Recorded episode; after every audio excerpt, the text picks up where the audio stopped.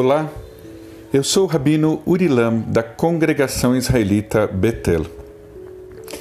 Neste Shabat contamos o nono dia da contagem do Homer, Gvurá em Gvurá, ou seja, disciplina e coragem pautados por uma semana inspirada no heroísmo o heroísmo de 6 milhões de judeus e judias assassinados durante os anos da Shoah, do Holocausto.